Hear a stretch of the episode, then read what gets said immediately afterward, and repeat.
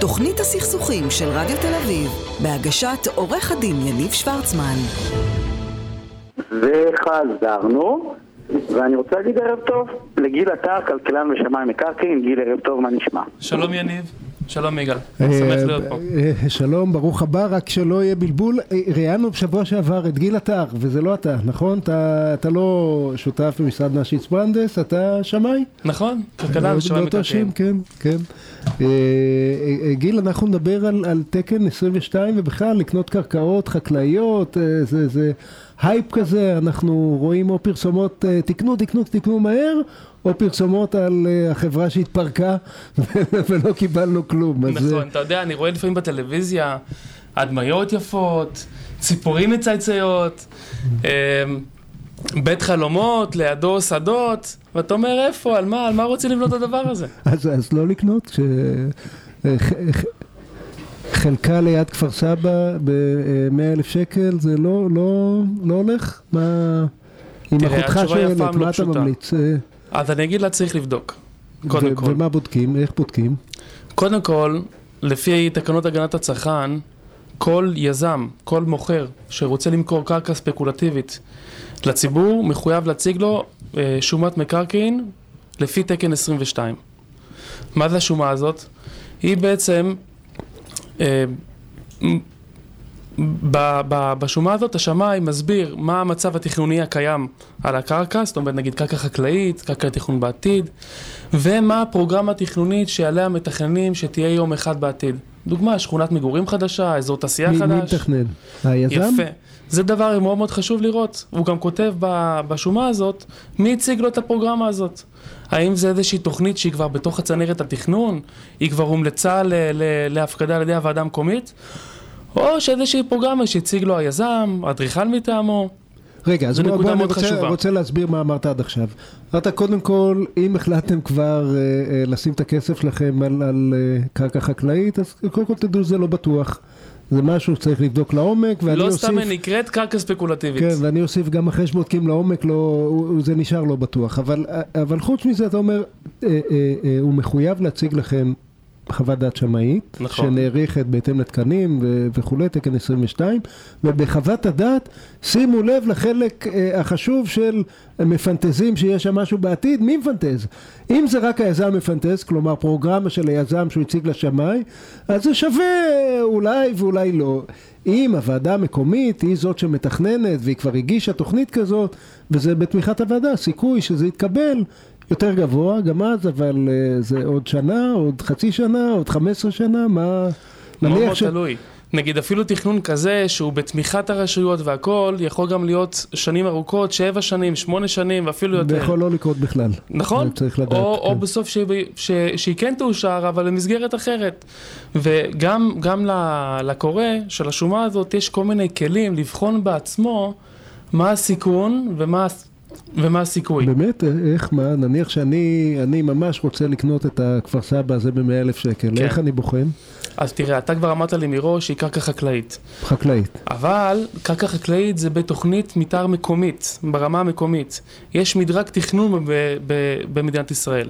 יש תוכנית ברמה מקומית, מעליה תוכנית ברמה מחוזית, מעליה תוכנית ברמה ארצית, והכי למעלה יש את ממשלת ישראל.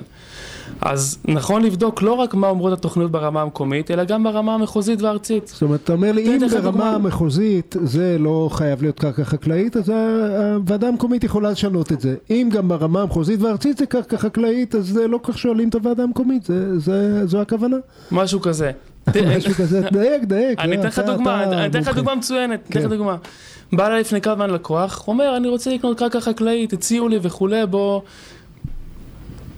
איך אתה רואה את זה? אז בכל אופן, בתוכנית מקומית באמת זה היה קרקע חקלאית, אבל כשפתחתי תוכנית מחוזית, אני מגלה שעל הקרקע הזאת עובר מסדרון תשתיות של חברת חשמל. זאת אומרת שחברת חל על ההיסטור, זאת אומרת, זה לא, גם אם הוועדה המקומית נכון. תרצה... זה גם עוד, אה, עוד עשרות שנים לא, לא יקרה שם כלום. מצד שני, יש מקרים שבהם הקרקע ברמה המקומית היא חקלאית אמנם, אבל ברמה המחוזית היא כבר מתוכננת בעתיד להיות הרחבה של היישוב הקיים.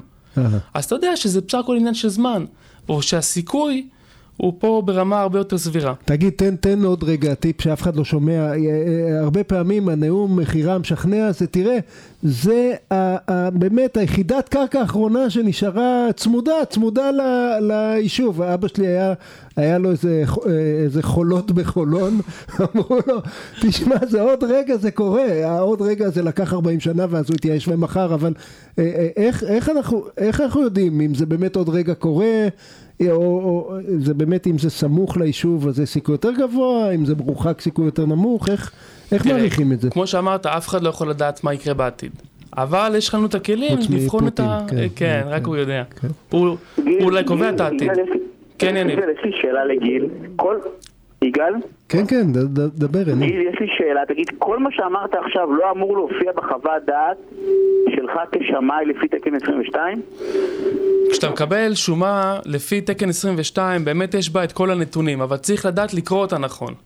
כי השמאי, אחרי שהוא מתאר מה המצב התכנוני הקיים ומה המצב התכנוני שיהיה בעתיד, או הפרוגרמה התכנונית, הוא גם אומר מה השווי של הקרקע נכון להיום, ומה השווי של הקרקע היה, האם וכאשר התוכנית הזאת תאושר. ובנוסף, מה כל ההוצאות הצפויות בדרך, תכנון, מיסוי וכולי. עכשיו, אתה כקורא צריך לקרוא את זה נכון, כי יש דברים שהוא לא אומר לך בפנים בצורה מפורשת. לדוגמה, במלל של, של השומה הוא, הוא נותן איזושהי הערכת זמן או הערכת אפילו סיכוי, אבל זה לא מופיע בתחשיב. באמת, השמאי מחויב לתת הערכת סיכוי שהקרקע תמומש? אם הסיכוי קלוש, הוא מחויב להגיד שזה סיכוי קלוש, ולכן, ולכן אסור לו גם להעריך את השווי העתידי. אם הוא לא אומר את זה, סימן שהוא מעריך שהסיכוי לא קלוש. ואם הוא העריך שווי עתידי, ובסוף יתברר שהסיכוי קלוש, אפשר לתבוע את השמיים? יש לו אחריות מקצועית? יש לו אחריות מקצועית, כן, אבל מה שאני מציע לך בתור קורא, לא לחפש את השמיים בעוד 40 שנה, אלא לראות היום, שאפילו אם הוא אומר שהשווי העתידי יהיה, לדוגמה, 10 מיליון שקלים. ושההוצאות בדרך, עם כולל המיסוי וכולי, יהיו 6 מיליון שקלים. אז יהיה לך 4 מיליון שקלים בעתיד.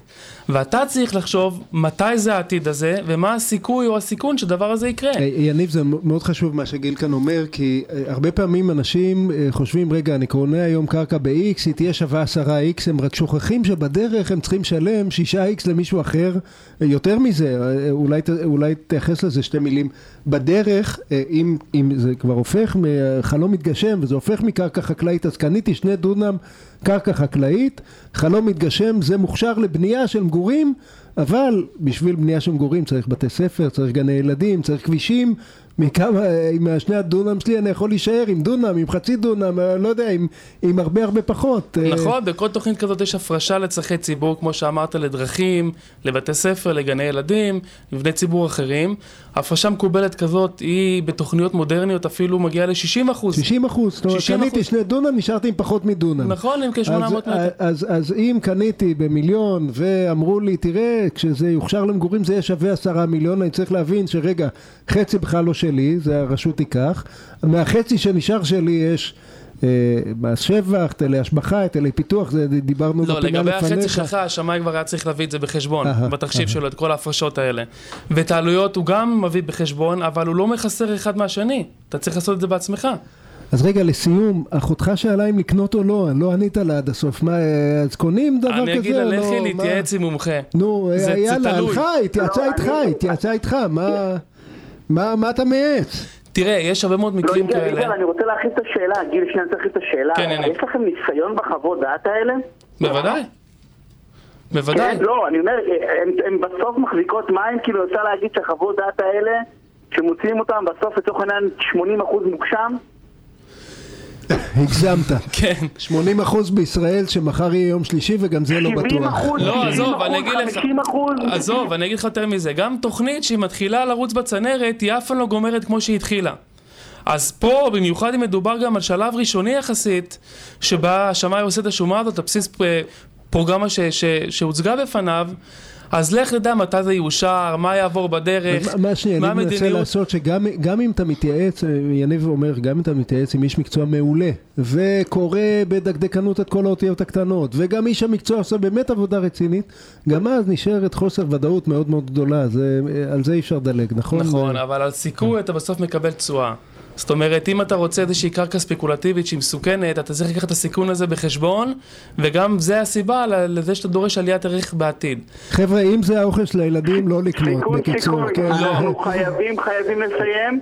אה, גיל עטר, תודה אה, רבה על הפינה הסופר מעניינת הזאת. אה, זה עוד אופציה של השקעה, יגאל, אתה יודע, יש כאלה שמשקיעים בסטארט-אפים ולא רואים את הכסף, ויש כאלה שמשקיעים בקרקע חקלאית. יניב, זו אופציה אה, מצוינת, רק צריך לראות, לפעמים זה מסוכן יותר, לפעמים זה מסוכן פחות, אתה צריך להיות מודע לסיכונים, מודע לסיכויים, ולקחת אותם בחשבון. בסדר גמור, תודה רבה גיל. תודה לכם. תודה רבה.